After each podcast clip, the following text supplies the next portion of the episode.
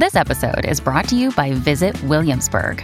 In Williamsburg, Virginia, there's never too much of a good thing. Whether you're a foodie, a golfer, a history buff, a shopaholic, an outdoor enthusiast, or a thrill seeker, you'll find what you came for here and more.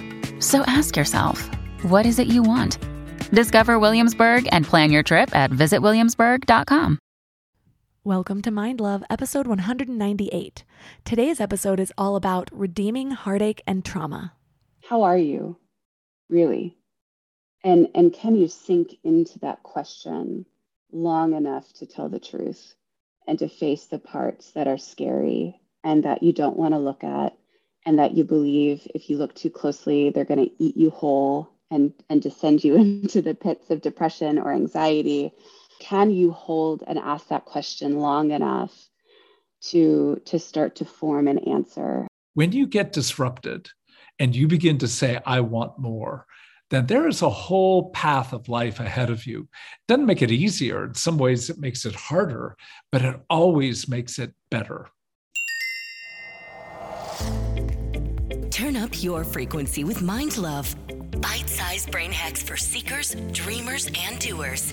It's time to give your mind a little love with your host, Melissa Monte.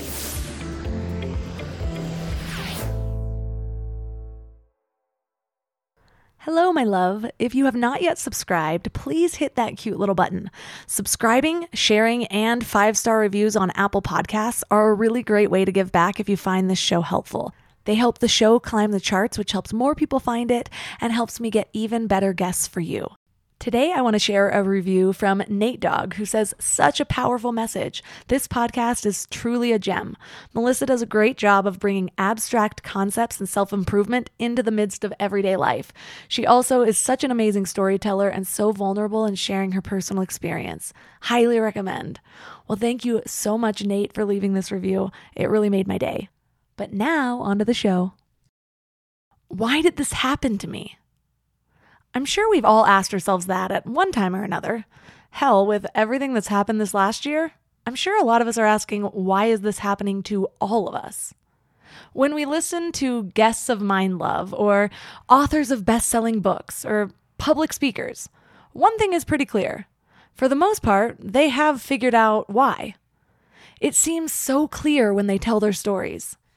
They usually seem to come full circle with the purpose or moral wrapped in a bow, all ready to be gifted to the world. I have a story like that my trauma, my rock bottom, my rise from the ashes.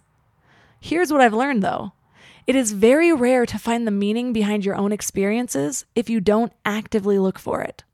You have to do the work. And the perfect full circle of anyone's story is just an illusion. It's something that they craft to make it memorable. Don't get me wrong, I am not saying it's a lie at all. I think it's an illusion to the person hearing the story and the person telling the story.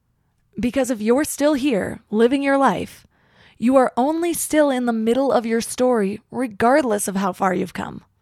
And that means that there will likely be more rises and more falls. We're collectively in one right now, so that shouldn't be that difficult to see.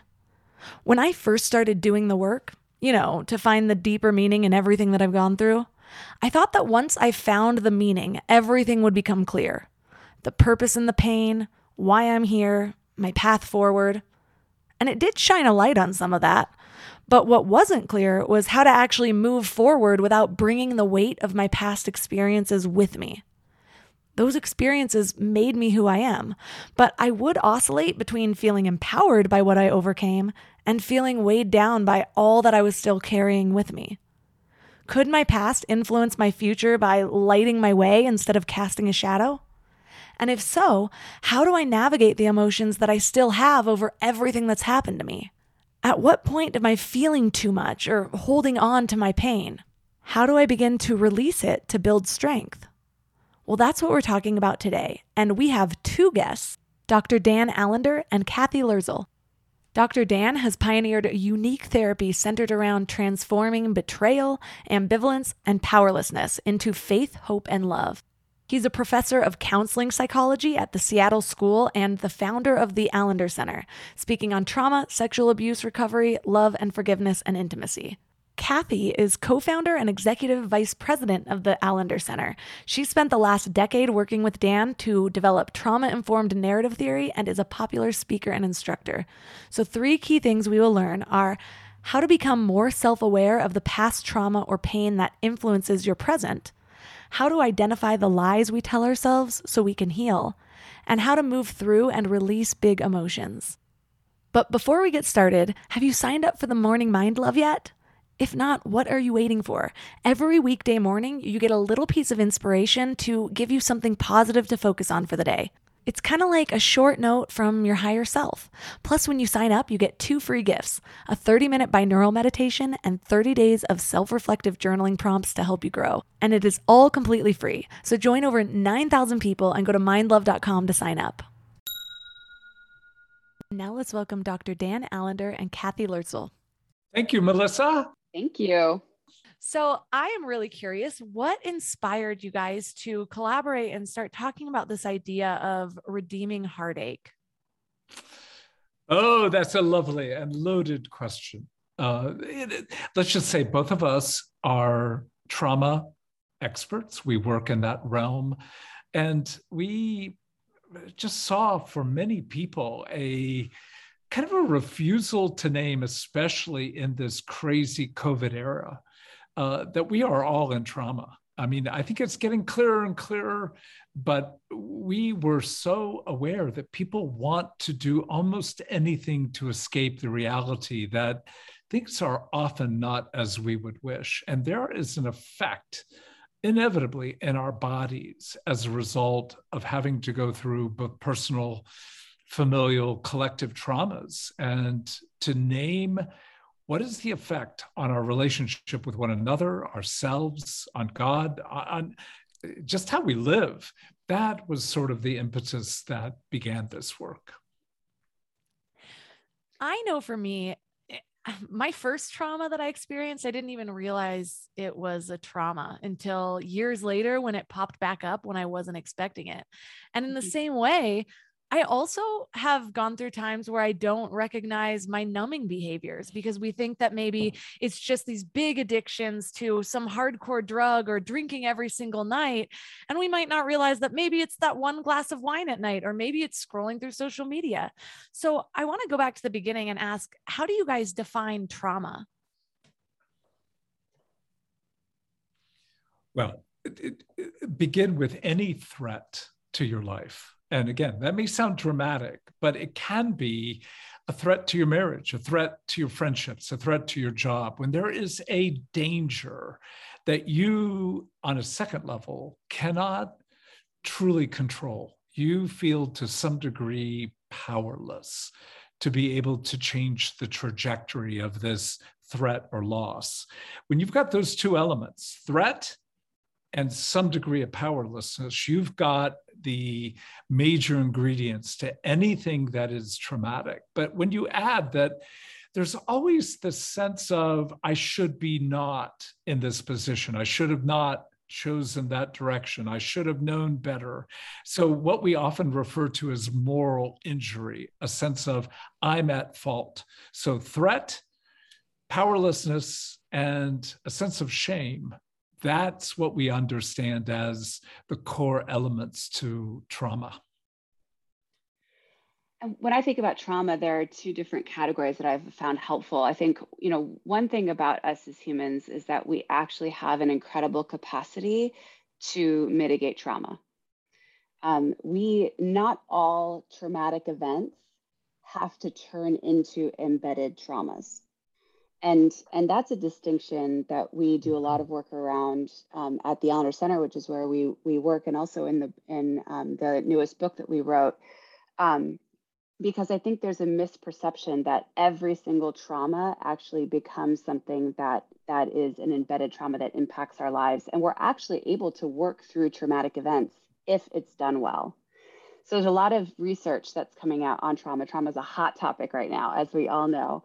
Um, and uh, Dan Siegel does a lot of work in his in his books um, around what it takes to actually mitigate trauma and have it move through our bodies in a way that disembeds it from our trauma psyche. So, in other words, we can actually heal from a traumatic event if it's handled well.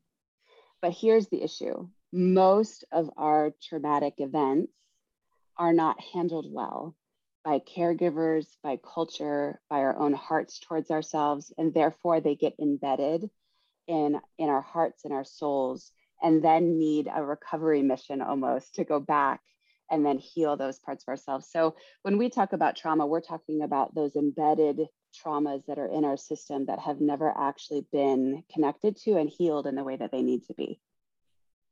So, if these don't have to be big things all the time, and they are just something that sort of derails our life, that shows us that we're not in control, you i like that you call it redeeming heartache because a lot of people think of heartache and they think of just a, a, lost relationship.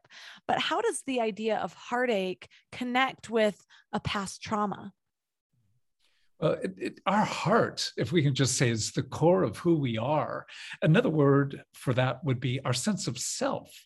So when trauma lands, there is some degree of fragmentation. I love the way Cathy put it. Not all trauma has to be traumatizing, but the more sense of threat and shame, the more sense of feeling powerless and vulnerable, the more likely we're going to do exactly what you were speaking about, Melissa, in the very beginning. And that is we turn to food, we turn to sex, we turn to alcohol, we turn to drugs, we turn to Instagram. Well, there's so many ways we attempt to escape rather than name and honor and engage. And that, uh, you know, it's such a cultural and personal and familial issue. We have all been taught to escape trauma and its effects rather than having both the language, but also the courage to step into it. So part of redemption it's counterintuitive here. That part of redemption is can we actually admit how lost we are, how scattered, broken, confused, you know? So heartache, we can't really engage it well unless we're willing to turn and look at what our story holds, even in the recent past, let alone the longer realm of our stories.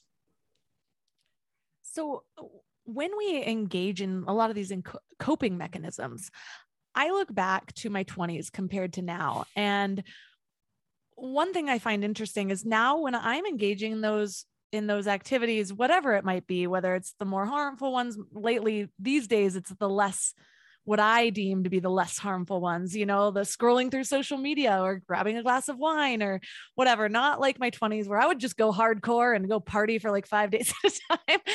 And so and but even though my coping mechanisms have become less extreme, I have this inner voice that I cannot ignore. Like I know that I'm unsatisfied. But before, I didn't see that. I thought I was having fun. I thought this was the way of of overpowering the pain where I could just move mm-hmm. through it and and still my life felt happy and good. And I couldn't it was just something about uh, it was just hard for me to see that I was actually in a state of despair. And I think a lot of people are there. And I think a testament to how I handle it now is a lot of the work that I've done. So for the people that are still in that state of almost denial, why does that happen?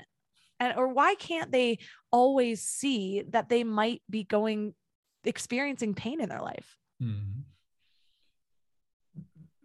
if we can just use a metaphor here, like if you're in an accident, uh, you've got the likelihood of soft tissue injury. And it doesn't usually show up the day of the accident. It shows up sometimes weeks, months, and sometimes even major periods later. But it has to be treated. At, and yet the treatment is not just medication or uh, you know, physical therapist. So often, this slow process of engaging our lives and our story, particularly our past, feels worse than the disease. Uh, it's crazy to say that the healing process requires not just mindfulness, but a disruption, a, a kind of disruption that says, things are not well. And I love the integrity that you spoke of with regard to your own life, of being able to go, I kind of know this is not working.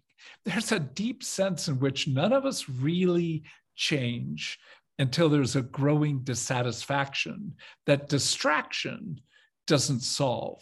And I think that, if I can just use those two words again, dissatisfaction that is not managed through some form of distraction leaves us feeling traumatized. We feel a threat, we feel helpless, and we feel somewhat ashamed. So we have to enter trauma, which feels traumatizing.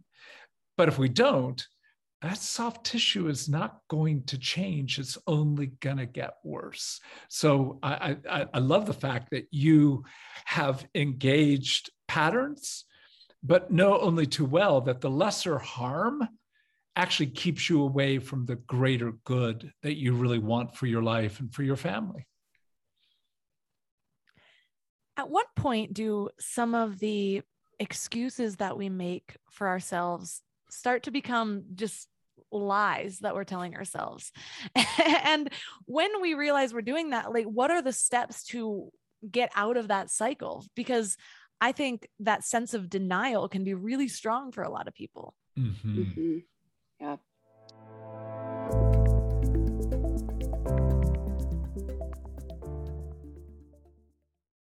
And if this is your first time giving your mind a little love, I have a few goodies for you. First, don't forget to subscribe so you never miss an episode. And second, sign up for the Morning Mind Love. Think of it like a weekday oracle from your highest self to help you start each day with a positive focus. Plus, you'll get two gifts absolutely free a 30 minute binaural meditation and 30 days of journaling prompts to help you remember who you truly are. So join over 9,000 people and go to mindlove.com to sign up or text the word morning to 33777. We're all here just trying to live our best lives, right? And while you're here listening to a podcast, you might feel like you're on the right track, but then you visit family or you have a work deadline or something unexpected comes up and you're all stressed out and it feels like all the work is out the window. That's why it's so important to consciously curate what you can control, like who you surround yourself with, what you watch, what you listen to. So I'm going to add another podcast to your toolbox The Dr. John Delony Show.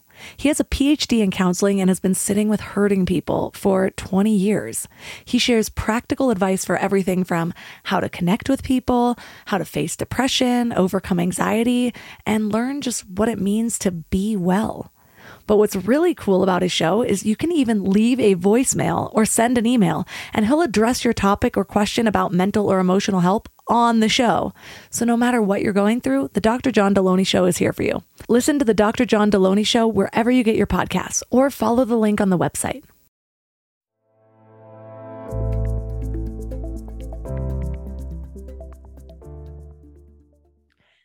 At what point do some of the excuses that we make for ourselves start to become just lies that we're telling ourselves.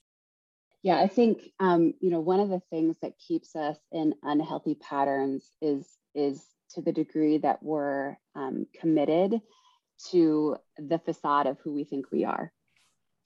Um, and and I think for many of us, especially when we're younger, right, we build a facade around who we think we are that matches kind of our own self-perception or or who we think we should be right? And eventually that breaks down.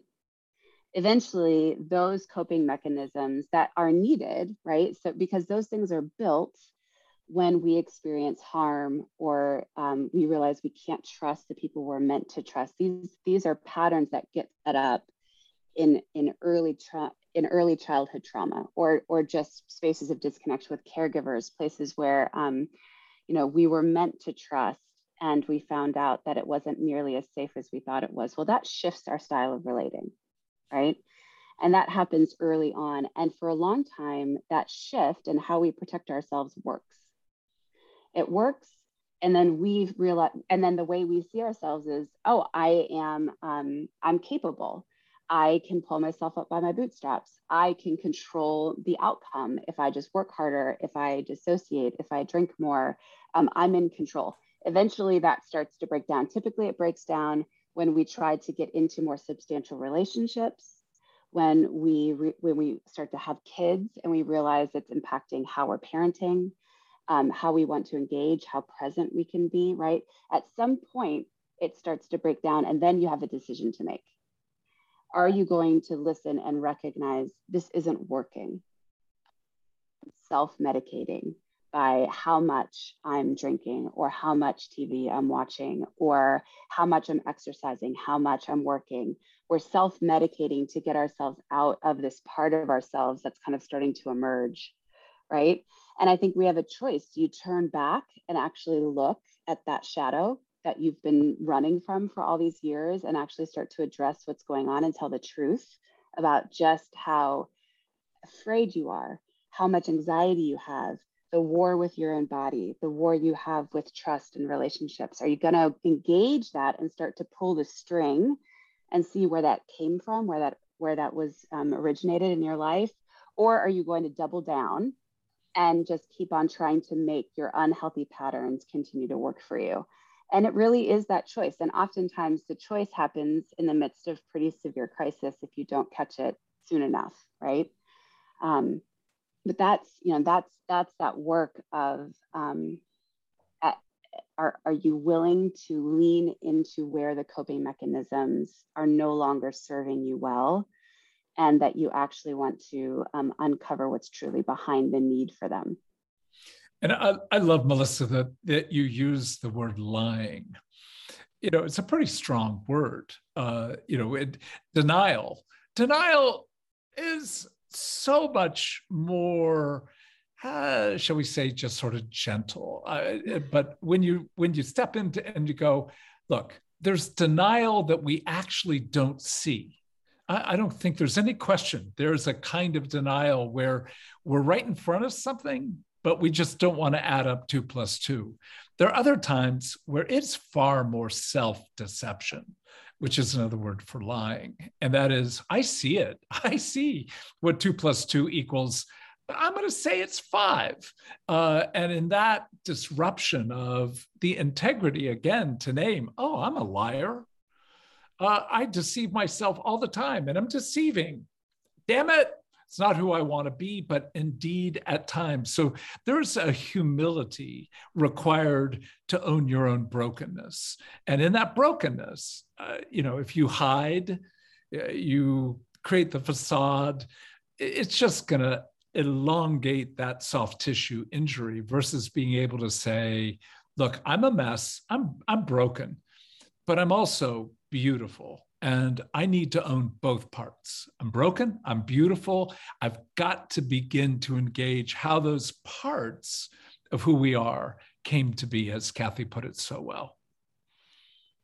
So, say somebody is listening to this and they're realizing, you know, I can tell by some of my behaviors that there's got to be something. And so they start to go back to figure out where these patterns originated from. And when they get there, maybe their trauma wasn't one of the traumas that we talked about in the beginning that was an obvious big trauma. It might have been something little to the point that they're like, that couldn't be it. Mm-hmm. Or they're comparing stories of the people around them and they're like, but that's so much worse. And they get down on themselves even more because they're like, really? This little thing sent me all in a downward spiral. How do you approach that the comparison or the getting down on yourself because your trauma wasn't big enough or or you don't even know if that was the thing that you should be pinpointing. Oh brilliant. I mean look comparison is the antechamber of hell.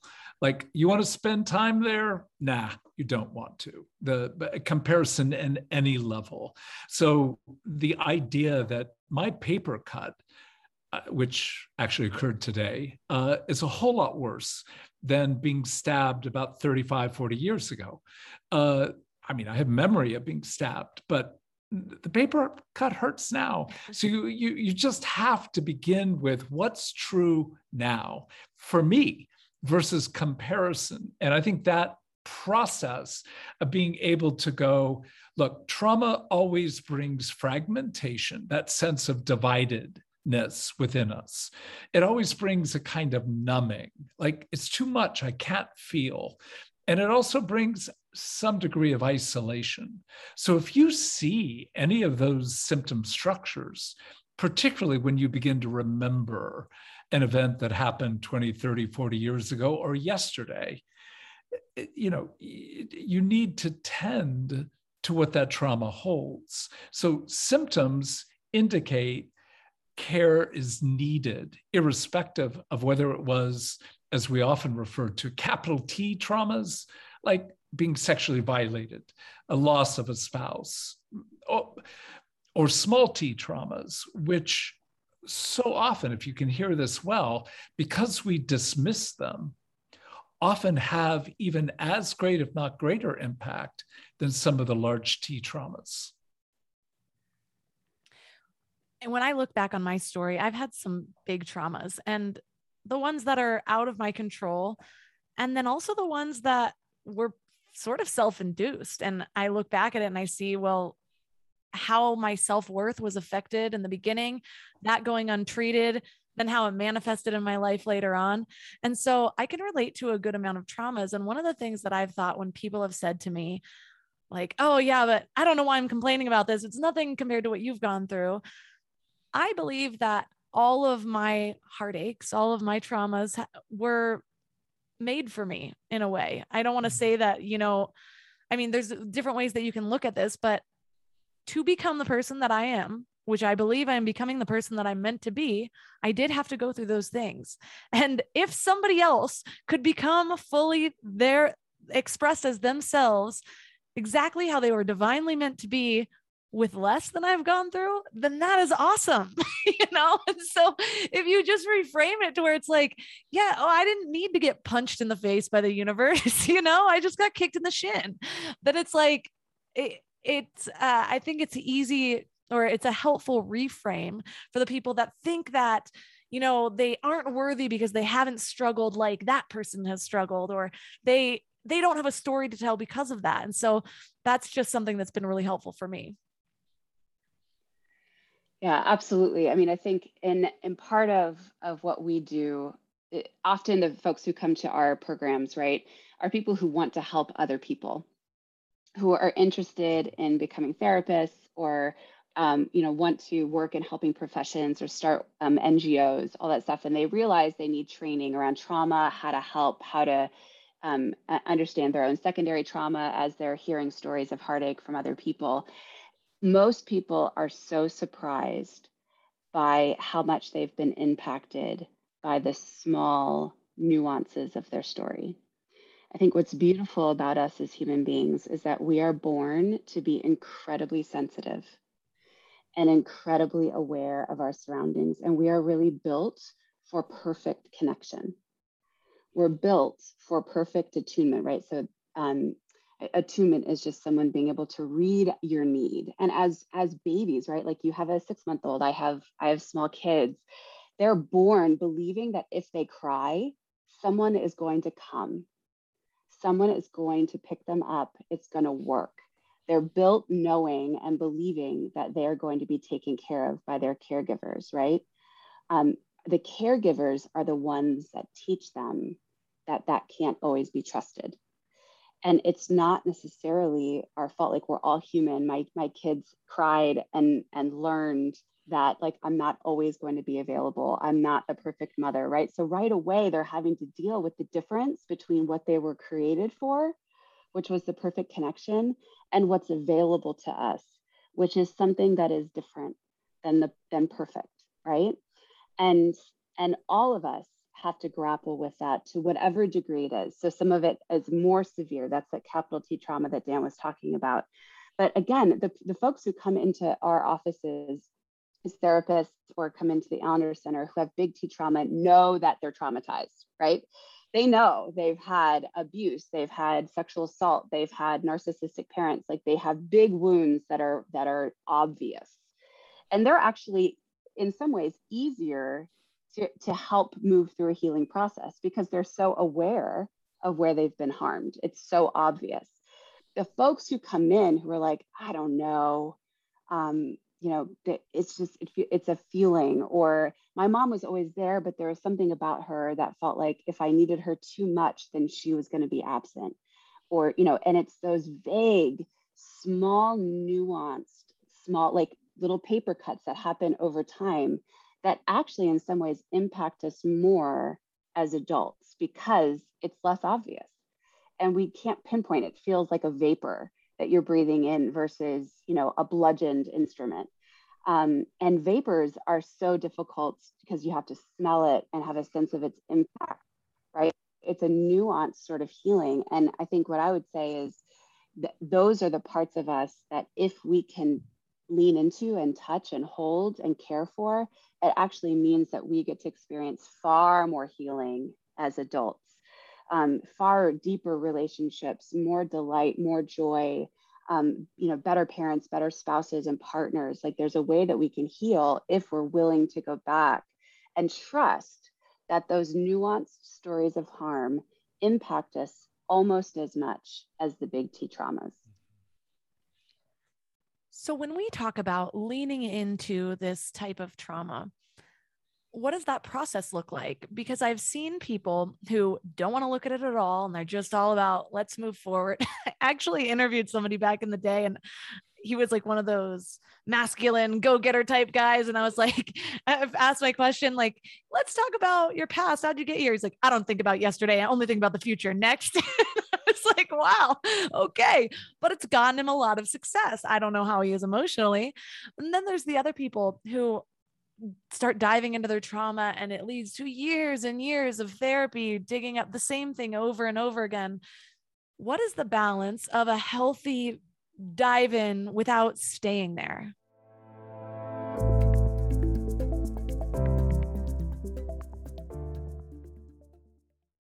I'm constantly sharing with my clients to stop searching in life and instead start aligning. It's true with purpose, with relationships, with higher versions of yourself, and it's also true for hiring. The best way to search is actually just to match with Indeed. Indeed is your one stop hiring platform with millions of job seekers visiting every month, and their powerful matching engine helps you find quality candidates fast. Plus, Indeed lets you schedule interviews, screen applicants, and message candidates all in one place. But Indeed isn't just about speed, they also deliver quality. According to a recent Indeed survey, 93% of employers agree Indeed delivers the highest quality matches compared to other job sites. I love Indeed because it makes hiring so much easier. I'm all about alignment in all areas of my life, and that includes people I hire to work in my business. So I need a hiring partner that makes it simple to find candidates with the right skills. And that's Indeed. And what's really cool is Indeed's matching engine gets smarter the more you use it, learning from your preferences and over 140 million qualifications. Plus, I love that I can do all my hiring in one place. It's just one less thing to keep track of between all of the other things. So join over 3.5 million businesses worldwide who rely on Indeed to find great talent fast. And listeners of this show will get a $75 sponsored job credit to get your jobs more visibility at Indeed.com slash mindlove. Just go to Indeed.com slash mindlove right now and support our show by saying you heard about Indeed on this podcast. Indeed.com slash mindlove. Terms and conditions apply. Need to hire? You need Indeed. This show is sponsored by BetterHelp. I really need to get something off my chest. Being a mom of a three year old boy is really freaking hard, and sometimes it has me questioning my sanity. But then he'll grab my face and call me his sweet little mama. Yes, that's a real thing he says, and it will all melt away until I break his banana. I thought I was done with emotionally abusive relationships, but nope. We all carry around stressors, big and small, and when we keep them all bottled up, it can start to affect us negatively. Therapy is a safe space to get things off your chest and to figure out how to work through whatever's weighing you down. For me, just talking things through is hugely helpful, but it's so hard finding friends and family that are unbiased or non judgmental. And therapy isn't just about dealing with major trauma, you know? It's about learning healthy coping mechanisms, setting boundaries, becoming the best version of yourself. And BetterHelp makes it super convenient too. Everything's done online so you can fit therapy sessions around your schedule. Get it off your chest with BetterHelp. Visit betterhelp.com slash mindlove today and get 10% off your first month. That's betterhelp, H-E-L-P dot com slash mindlove.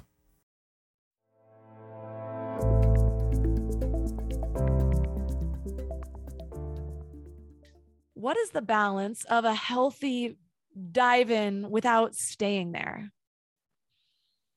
Well, let's go back to you have to have language. And one of the things that we do in redeeming heartache is talk about what's it like to be an orphan? And we think of that as somebody who's lost their parents.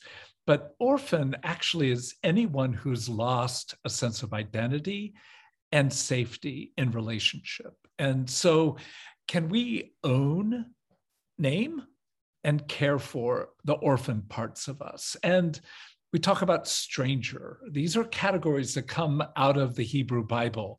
Uh, stranger is somebody who is alien, uh, who has lost their language, culture, world of safety and care. You know, we've all felt weird, particularly those of us who haven't been able to fit in because we haven't been able to deny the reality of the world we're living in.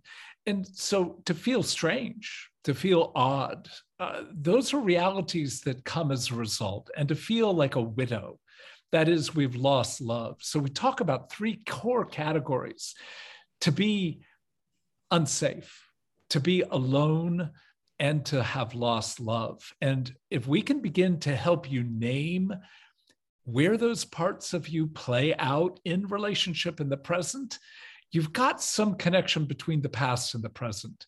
Our past is shaping us, but it's the present we get to address because we can't change the past in the typical sense, but we can begin to change how it is flooding and surfacing in the reality of how we're living today. So anybody who kind of goes through trauma, trauma, trauma year after year after year, uh, I, I don't blame that person. I, I actually think that therapist sucks uh, because the reality is uh, a good therapist is going to hold past and future well in the present on behalf of a person, which means we need to grieve but I love the way you put it.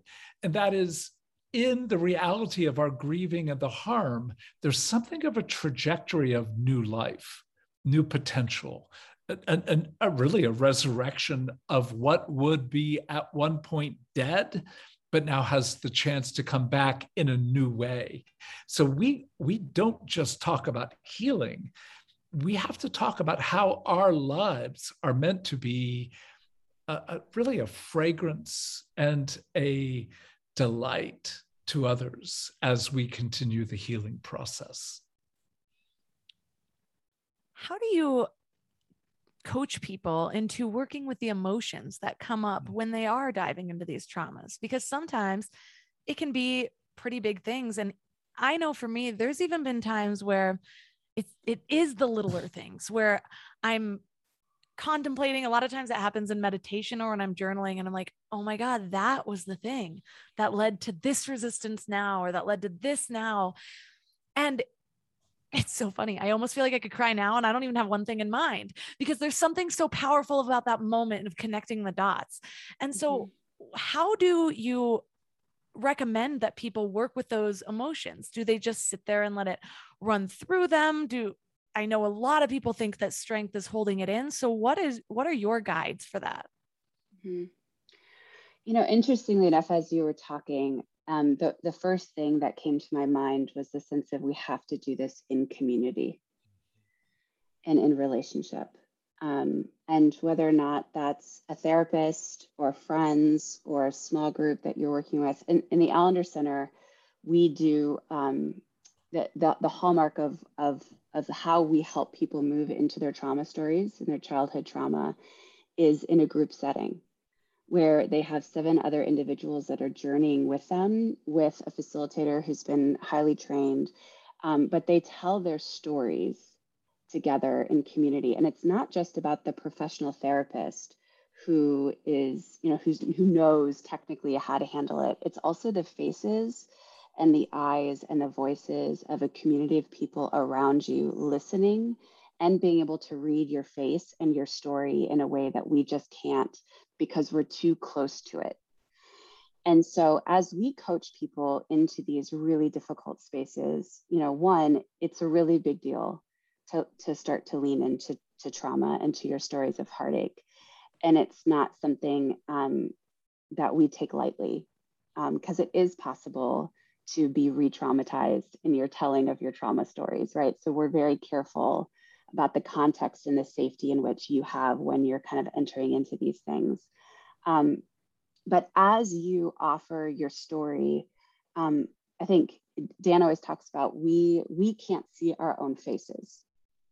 Um, it, it's the community around us that can really see us and and read the nuances, see when our face is crestfallen, read the between the lines of our stories, and offer um, a reparenting. Because really, what you're doing is you're going back to these stories that were um, mishandled by our families. Our, you know, our families often, if you're in a decent family, try hard to handle our heartache, but they're in the midst of their own heartache. They're in the midst of trying to keep their lives together, and they don't always know how to attune well to us. I mean, you know, like I with my boys, I have I, they're five and seven. Already. I have numerous stories of where I've missed them right? And i'm a trauma therapist. But i know my own capacity where i'm like busy and I, I don't have time and i'm like can you just pull it together? I just can't even handle it.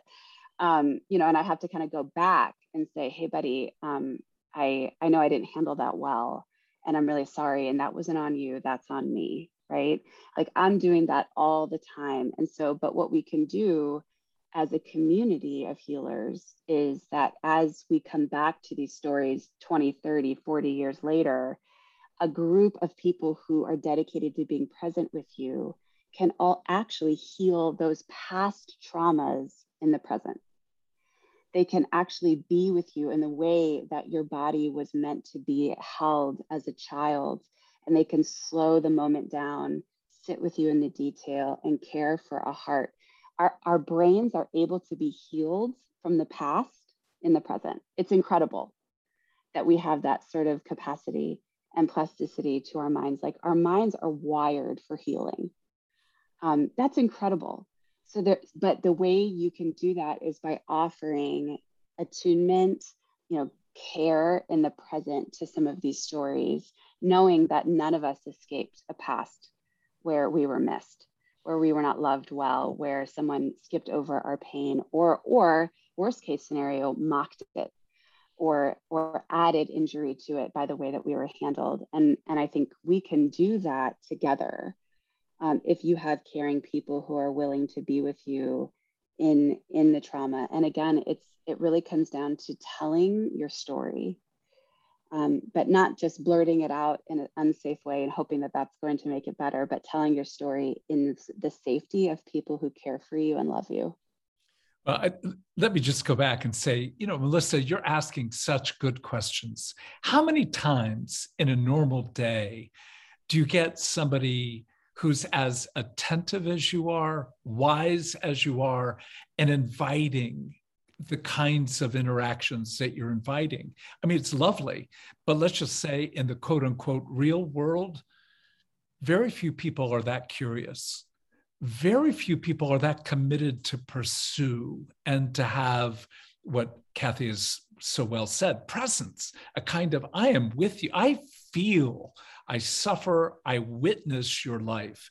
And that, uh, again, may sound anemic to some people, but the presence of somebody who actually is curious and compelled by you, uh, it changes our brain. I mean, we've got research data about what attunement brings to the change of our limbic system, particularly uh, where we feel trauma most acutely in terms of our amygdala. And we just have to come back and go, look, this is the way God made us for relationship and made us for a kind of relationship that we so often literally experience once in a blue moon. And the more we encounter true care, true tenderness, true kindness, uh, even a few moments can change something of the trajectory of our lives. I love the example that you said, Cathy, about uh, your child saying, Hey, I didn't show up the best here. It wasn't on you, it was on me. That alone takes vulnerability, which for mm-hmm. some people might be easier with their kids or close family members, maybe for others, not so much. Mm-hmm. I know for me, I I have always yearned for those types of connections, that belonging. Maybe it comes from being an only child, but I've always been looking for that. I've always been kind of an oversharer though. And so it's like uh, over the years, I've honed it from that kind of blurting it out that you said and to now knowing when it's a safe space, no doing it for the connection rather than the shock factor. Mm-hmm. but it's like I've been practicing my whole life, even with the shock factor. And so, for the people that are trying to create that community that you talk about, that might be hearing this with like a yearning, like, why don't I have that?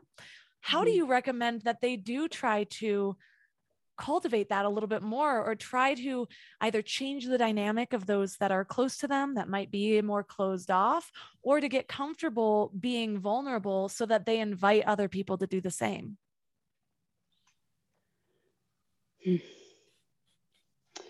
Dan, you want to take that one or you want me to? Well, I, I, will just begin by saying, look, all of us have like a hand up going, stay away.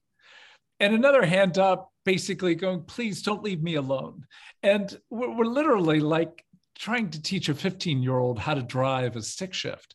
Like we're jerks, we're jerking around. We, we, we invite, we push away. We invite, we push away. If we have the integrity to name, look, this is part of my fear of vulnerability, um, my fear of shame. Uh, you know, we get human when we get vulnerable. And in that vulnerability, we find we're all pretty much, again, we're vastly different, but there's a lot of commonality. So if we can share uh, just enough of, I'm scared, I don't know where this is going to go, but I want, I want. You know, if we can name our fear and our desire it changes virtually everything within the context of a relationship. And that can be with strangers, uh, that can be with people whom you've been in a relationship with for decades. The lack of vulnerability in a lot of relationships is pretty staggering. Uh, and a lot of marriages uh, have lost the capacity for a level of vulnerability that allows the partners to actually be human together. And I think that sense of being human sized, of, of not trying to be too much, not denying that what I offer is something good, not being too little, but engaging in a way that humbly acknowledges look, we each have something to give, we each have something to receive. And it's scary. It's mm-hmm. scary after being married to my wife for 45 years.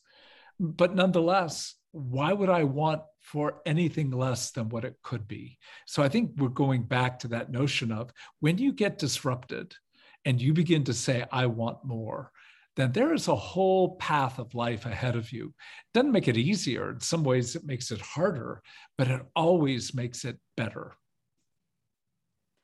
I know for me, it goes back to that thing we talked about in the beginning where people are become attached to this kind of persona that they've created or that they think they mm-hmm. are they think that other people perceive them to be and so inviting them into a story that maybe you haven't told them or a, a side of you a vulnerability that you haven't really expressed yet can be scary but i'll also say that for me it becomes exhausting trying to hold up this persona because at some point it becomes not a persona that I actually believe that I am.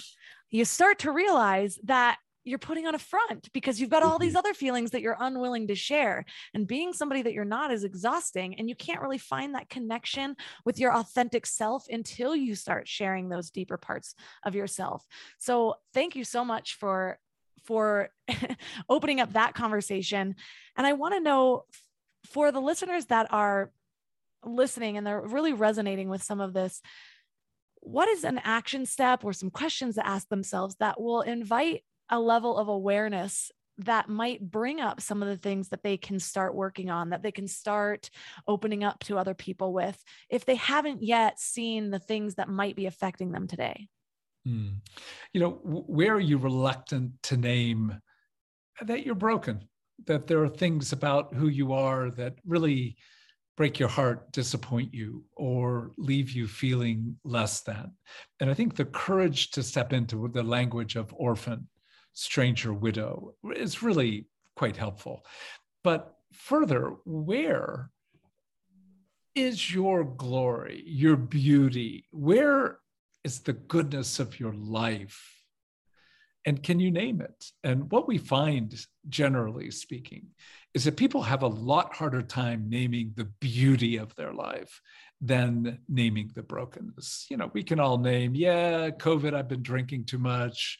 Yeah, I've done this. Uh, I wish I hadn't done that. But we can move there so much more quickly than we can to being able to name, you know, I fail a lot, but I get back up. Or, you know, I am confused a lot, but I keep looking. You know, when you begin to name something of the beauty of your life, uh, it, it's not just self affirmation, it, it's an acknowledgement of your creator, acknowledgement that you've been given gifts, and those gifts are meant to not only be enjoyed by you, but actually are meant to be part of what you give to others. So I think that's where I would say, can you ask, where do you hide your brokenness? And where are you reluctant to name your beauty? Mm-hmm. Yeah, I mean, for, for me, um, this whole journey for me to to this work happened by a, a, freshman in college. My the girl who lived across the dorm room from me, um, you know, she came to me uh, and said, "Look, you know, you, you seem nice. Uh, you know, I, I, I, like you, but um, you, kind of put forward this per, this perfect sense of who you are, and underneath your eyes look really sad. Um, oh. yeah, right. And and and she's like, you know, do you know why you're so sad? And and and I did and I didn't. But I but I knew she was right. And and i think that just that question alone and really the core of that question is is how are you? How are you really? And and can you sink into that question long enough to tell the truth and to face the parts that are scary and that you don't want to look at and that you believe if you look too closely they're going to eat you whole and and to send you into the pits of depression or anxiety you know can can you hold and ask that question long enough to to start to form an answer? How how, how are you? Um, and, and then are you willing to risk telling someone else the answer? It's really where it starts. Um, how are you? And and will you will you find someone that that you think maybe is trusted enough that will listen to your answer and and start to sink into because um, none of us are okay right now. Like I, we're just not. No one i talk to even the people who are really well and have really high coping mechanisms and really healthy in therapy we we're not we're not doing well. We're scared.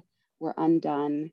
We don't know where true north is. We're, we're, we're inundated by what i've come to call um, our instagram proverbs that are telling us who we are and what we should be and what we should believe and to the the best thinking. And you know i mean we're we're we are looking for um for a compass. And and you know and for some of us that compass is is faith in a high in a higher being and a god. Some of that is a sense of of but but all of that resonates in your wisdom center in your core if you actually ask yourself those questions and give yourself enough time to answer them honestly we know far more about ourselves than we would like to know um, and and so i think you know it can be there are plenty of resources out there with with so many people getting into story work and trauma you know there are books there are resources there's there's our book, Redeeming Heartache. There's the Allender Center that has therapists listed there. Like there are ways that you can start this journey, but it really starts with that one question and and your capacity to answer it honestly um, with courage and vulnerability. I love the two sides that both of you shared because Cathy, you talked about it's kind of the initial question like how are you are you okay and that can open up to some of the other questions that Dan brought up of like, what am what's coming up for me that I'm afraid to share? What what's coming up to, for me that feels broken? And I'm reminded of my 20s when I was putting on the happy face. Everyone thought I was just a jokester. I was always willing to have fun. And when I would be by myself, I would cry so hard and sometimes for no reason. And I remember feeling maybe I was bipolar. I'm not sure. Like just thinking I had these big irrational emotions that how was I going to hide from people who got too close to me? Because I wasn't put together. You know, it was the part of me that I was one of the parts of me that I was ashamed about at the time. But the willingness to dive into that m- made allowed me to transform that in such a way to where I still feel deeply. and, mm-hmm. and it's a different energy that I that I bring to it where I mean there were times during pregnancy my emotions were all over the place. I was crying like a toddler for hours where if somebody walked in they would have thought I was dying. but I've have a new relationship with my emotions to where it's not this part of me that I need to hide. I recognize it as I'm not erratic, I'm not crazy. I feel deeply. And it's become mm-hmm. one of my biggest superpowers now that I'm willing to have a relationship with it because it's it speaks to everything I do, my connections with people, how I'm able to gain insights from amazing guests like you guys. And so I just want to encourage people out there that it is not all hard. Some of it's so elating. It's it's it's really rewarding when you do the work. And so thank you guys both for what you've brought to this conversation. And for listeners that are interested in working with you or learning about your new book, where's the best place for them to connect? Well, the book is um, Redeeming Heartache, and it's in on Amazon and all of the other uh, seller lists that you can go to. Um, and the allendercenter.org is where you can find online courses and other resources and um, uh, conferences and places that you can get training. So those are our two places, two places to start.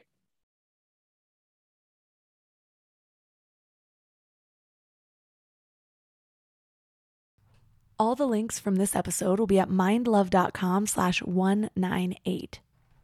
I want to make this week's challenge easy for you. I know how difficult it can be to dig into all of your past trauma. So instead of actually digging into it, I'd like you to just sit with yourself. As you sit, I just want you to feel. Feel what's in your body. And I don't mean by digging into your past trauma and feeling what comes up. I want you to just feel what you're carrying right now. As you sit there, trust that you know what you've gone through without even having to think about it. You know what pain you've gone through, the struggles you've overcome, the struggles you're still going through. And I want you to tell yourself just how strong you are for having done that. Thank your body for getting you through this. Thank yourself, your human, for being there with you. Thank your higher self for being guidance when you have the courage to call on her. Again, just sitting with this. And as you say these words of affirmations or you give yourself a little love in this moment, notice how you feel in your body. Do you feel the energy moving? Do you feel anything releasing? Do you feel things getting tighter or more tense? Just draw attention to those areas of your body, to the emotions that are coming up, and focus on loving yourself. Focus on directing all of the positive energy and love that you have towards you because you deserve it. This is such a powerful practice. It's one that I try to do regularly, ideally every single day, maybe multiple times a day. We don't often contemplate or, or reflect on the things that we are currently going through. We spend more time reflecting on our past or trying to see the message once we've overcome it. But there is so much work to be done just in this moment the present is all we really have. I've been reading a lot of Paul Selig this week, and a quote stood out to me The immediacy of the moment is the only place that God may be known. Your interpretation of God might be different, and that's totally okay. And it's only in this present moment that you can feel your divinity. So remember that and try to call it forth as often as you can. It's what gets me over every hump that the depths of the moments when I'm in fear. That's what I try to call to. So I hope it works for you guys as much as it works for me. For everyone who wants to support the show, I thank you so much ahead of time. The best ways to support the show is to support my amazing sponsors. I love them all like a lot to where it's becoming pretty bad. I feel like they're getting me hooked on products one sponsor at a time. And so most of my sponsors are things that I now purchase with my own money regularly. So I trust that you guys love them as much as I do.